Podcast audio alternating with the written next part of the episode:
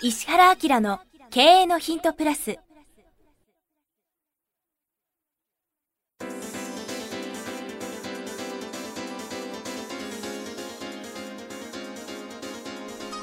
ポッドキャスト石原明の経営のヒントプラスは勝てるビジネスモデルや売れる仕組みの作り方。経営者や起業家が持っておくべき能力とその磨き方。リーダーの育成や強い組織の作り方などについて経営コンサルタントの石原明がリスナーの皆様からのご質問に直接お答えする形でお伝えしていく番組です。企業を継続発展させるためのノウハウを提供する日本経営教育研究所がお届けいたします。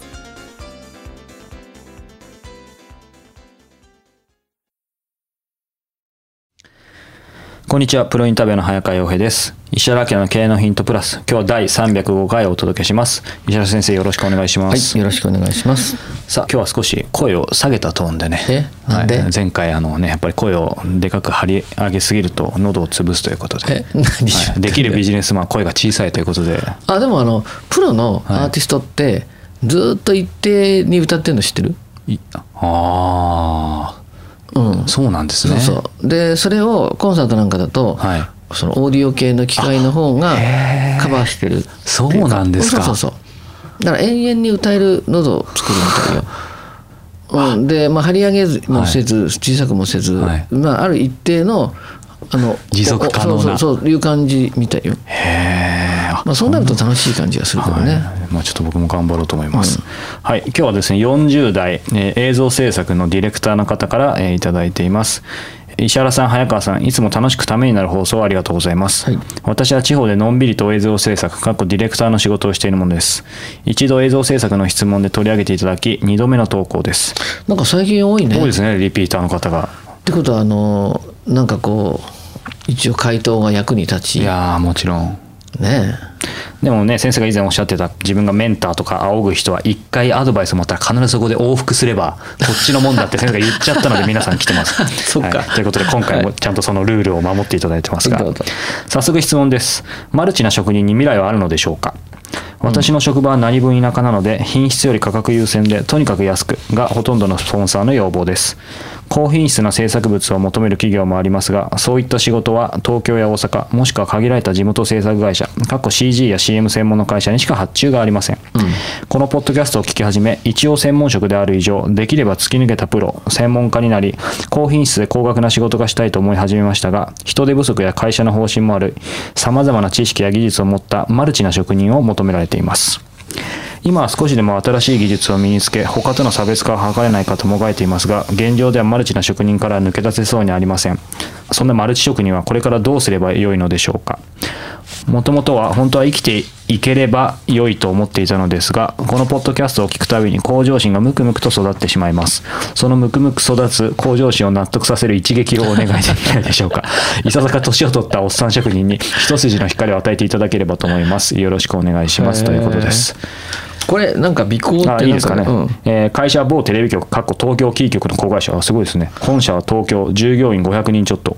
主に全国の系列局へ技術者を派遣している会社です、へえー私は県。の事業所所属で系列局の仕事以外にも広告代理店や他局からの番組制作 CM 制作などを請け負う部署にいます。いわゆる少数派部署です。業務内容が多彩な上少人数の部署ゆえにマルチ化が求められている状況ですディレクターですが編集作業がメイン的な感じで編集映像の加工静音テロップ作成などなど撮影時のカメラ音声以外ほぼ全てを一人でこなしている状況です。えすごいねですこれ。ちなみにカメラで撮影することも多々ありますということです。すごいな。もうディレクターっていうよりやっぱりもう職人さんですね。フルでやってる。へえどう思う？いやこれはこれ年齢いくつなんだろう？40代って書いてありますね。まあ、この方ディレクターっておっしゃってますけど実際ほとんどもう職人化して忙しいと思うんですけどこの方おっしゃるように本当はねその一つのところで突き抜ければあの楽だと思うんですけど現実的に時間なくて難しいと思うんで僕だったらもう完全にディレクターというよりプロデュース側に回って高品質高価格のなんか商品を、まあ、商品というか映像ですかね。そういうのを作れないかそこに集中して、えーいわゆる職人を抜けることを考えますかね。でそのどうしてもただ僕もそうですけど僕も同じようなことをやってるんでそうですけどやっぱり職人でありたい部分はあるのでどうしてもそこをやりたいんであれば空いた時間でそのプロデュースできちんとやって空いた時間でその職人のさっきおっしゃったあのこの方書いた専門性を極めることをやればいいんじゃないかなと思うんですけど多分、うん時間が多分今のじゃないですよね。がっつり入ってでるから。もさまあそのマルチって言うけど、うん。世の中に出る時の商品は、うん。このなんていうの映像なりなわけでしょ？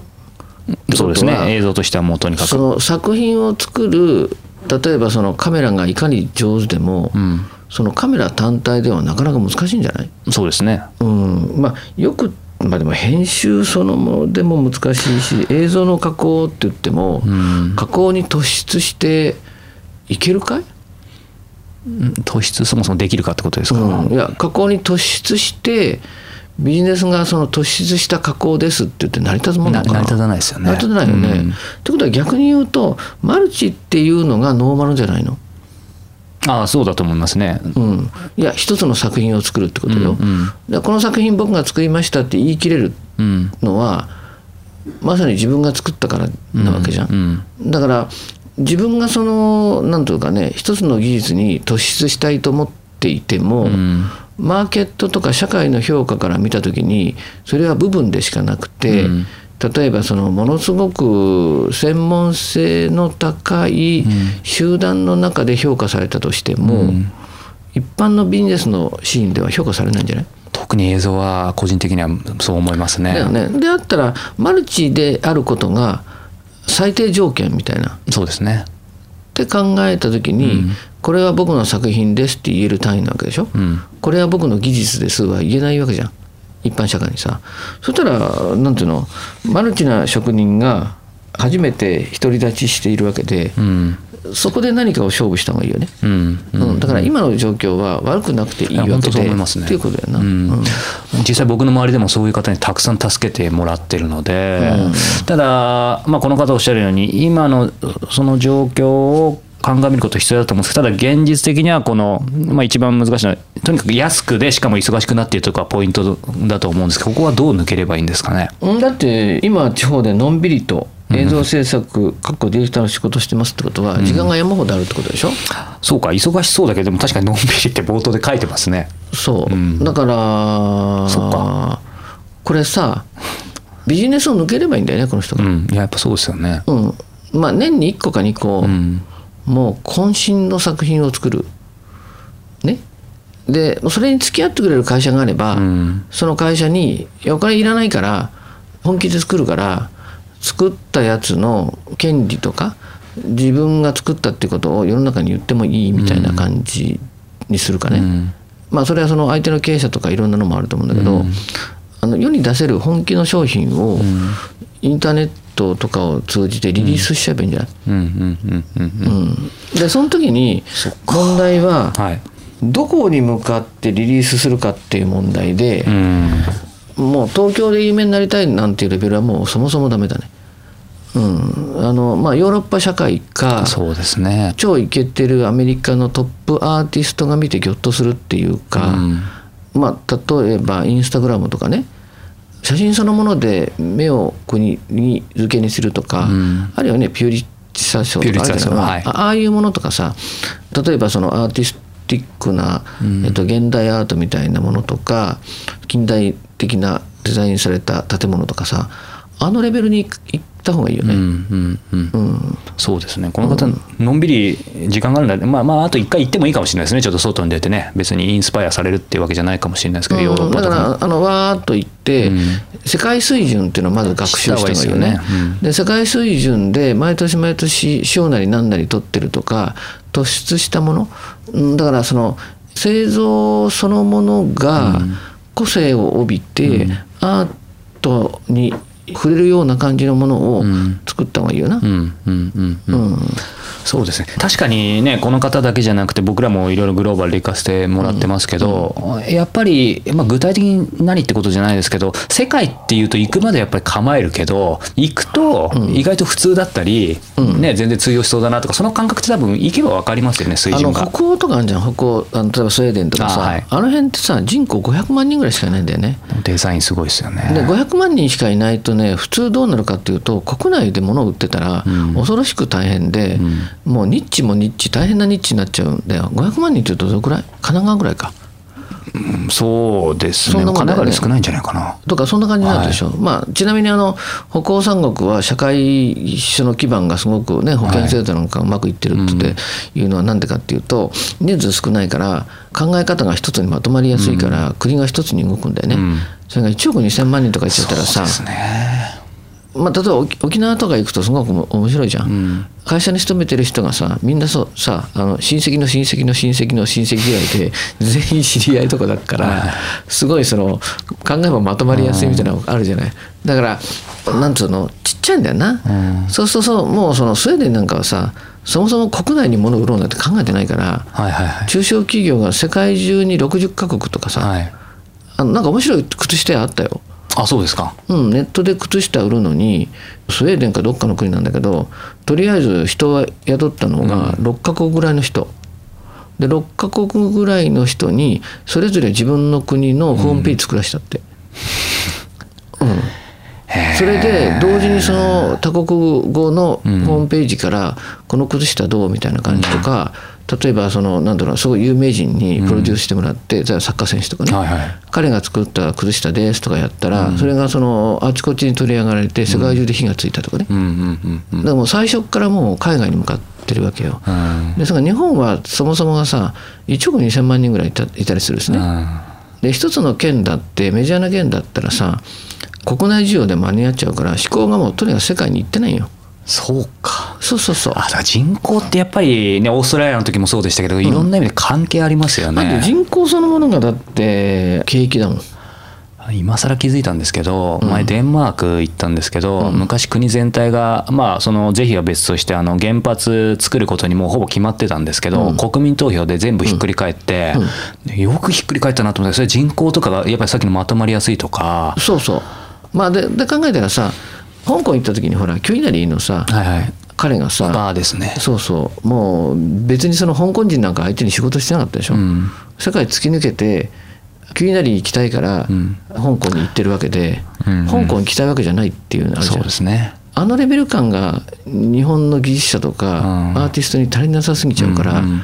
そもそもまあ彼は別にしてね、ん。いけてないと思っちゃうわけで、はい。うん。だから、まあ、もし時間が実は自由にあると、うんで機材もあるわけでしょ？そうですね。いいもん使ってんじゃないですか？っ。てことはもう年に1個か2個はもう本気楽しそうだな。すごいの作れそうですね、この方。だからまあ仕事の中でやったらそれに越したことはないんで、うん経費度外視であの思いっきり集中して恐ろしいものを作って、はい圧倒的なね。うんまあ、例えばそのその過程の中で CM 賞とかさなんか取っちゃえばいいんだよね、うんうんうんうん。うん。10年までだけど34年本気でやればいきますよ。本気のやつがそもそもいないから、ん。勝つ可能性が相当高いよね、うっんうん。ていう感じ。仕事だと思わないで自分の度もう超作品作るとか、もううるさい黙れと。うん。だからあとは経営者がそれ採用するかどうかだからこの作品に関しては僕本気でやるから、あんたのこの金額とかを関係なくやるから口出しすんなっつってやればいいよね、それでのとこだけやればいいんじゃない？それやったら結果的にはちょっとどういう形か分かんないですけど仕事もまた変わりそうですね。うん、だってトップアーティストから来るよ。だってそのそうそこのに意思とか訴えがあれば、ん。だってアーティストってもので訴えるわけでしょ、うん。もので訴えるより映像で訴えた方が楽じゃない？確かに。うん、言葉は超えますしね。うん、そうそうそうそう。ということでなんか僕もインスパイアされましたがぜひ実践してみてください。今日は第305回でした。石原先生ありがとうございました。はい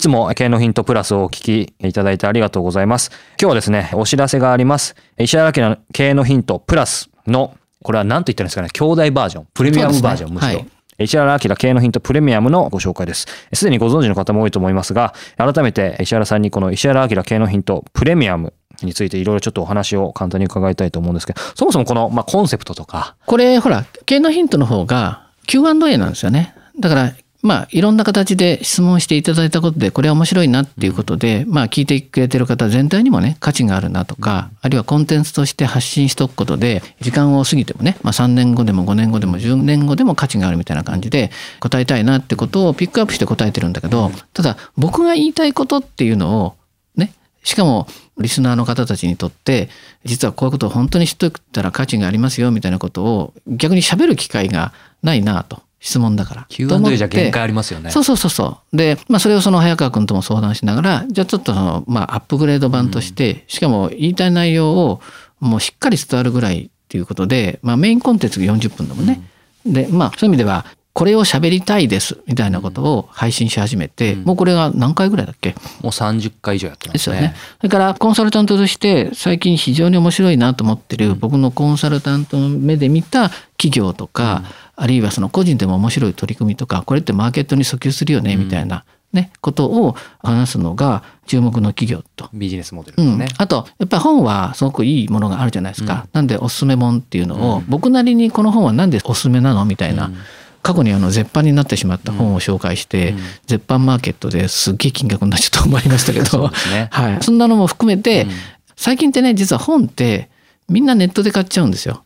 でネットで買うのはいいんだけど知ってる本を買うわけですね。だから知識の深掘りはできるかもしれないけどやっぱり本はどっちかっていうとさ書店で買ったりしよね。うんわーっと見渡しながら本が自分を読んでるみたいな感じで違う分野とか全く読まない領域のことにもちょっと刺激してあげたいなみたいなことも含めておすすめ本っていうのをそういう観点で出してるんでね。そうですね。なので、この経営のヒントプレミアムはメインコンテンツ。まあ、あの、石原先生がしっかりね、40分話す。そうそうまあ、つまり、えっ、と、どこにいても聞けるその音声の、まあ、セミナーというか講演、深い話を聞けるっていう感じですよね。だからまあタイトルがバーってあるので、お試しどっか一個聞いてもらうと、事の重大さとかさ、はい。深さがわかると思うので、気に入っていただいたらいろんなコーナー聞いてもらったらありがたいですね。はいはい。この石原明の経営のヒントプレミアム、毎月1回27日に発売します。過去に配信した回もすべて単品でも購入いただけます。で、これから配信する分についてはですね、定期購読とかその年間定期購読っていうのもあるので、その方があの倍速音声もついたり、あとね、いちいち毎回買わなくてもいいので、そうですねはい。特に12ヶ月の年間定期購読は、あの、先生の勉強会？はい。の招待券もプレゼント2回あ、そうなんだよね。はいあの、リアルでやってる勉強会が東京、長野、大阪であって、それなんかの招待もね、されるんだよね。なのでそういう特典もつきますのでご興味のある方はウェブサイト石原明 .com からポッドキャスト経営のヒントのバナーに進んでいただくとポッドキャストの各サービスがあるのでそこからプレミアムのページに進んでくださいもしくは経営のヒントプレミアムと検索していただいてもページに行けますのでそこからチェックしてみてください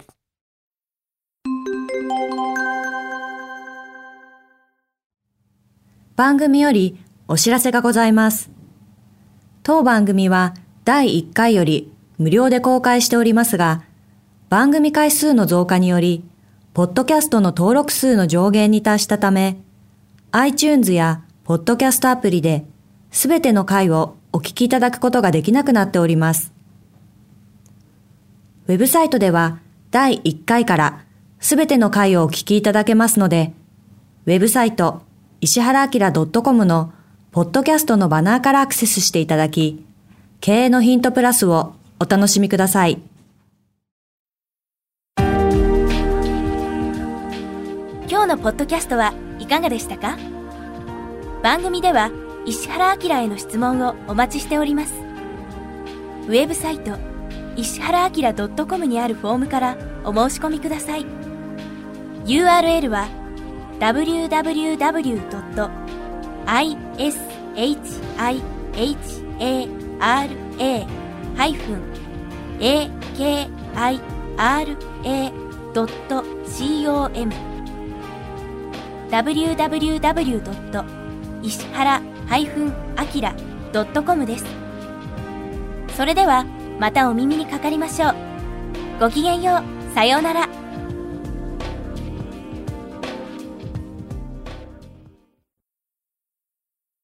この番組は、提供、日本経営教育研究所、プロデュース、キクタス、早川洋平、制作協力、若菜はじめ。ナレーション、岩山千尋によりお送りいたしました。